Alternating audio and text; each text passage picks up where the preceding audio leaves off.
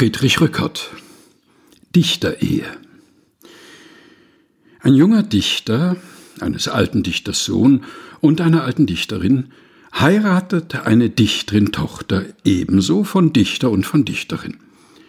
Ein Dichter sprach dem Dichterpaar den Trauersermon. Das Brautlied sang ein Dichterlin. Da ward vom Dichtergeiste der Zusammenfloss der Ehebund so dichterisch, dass statt des süßen Dichterglücks im ersten Mond im zweiten man zur Scheidung schritt.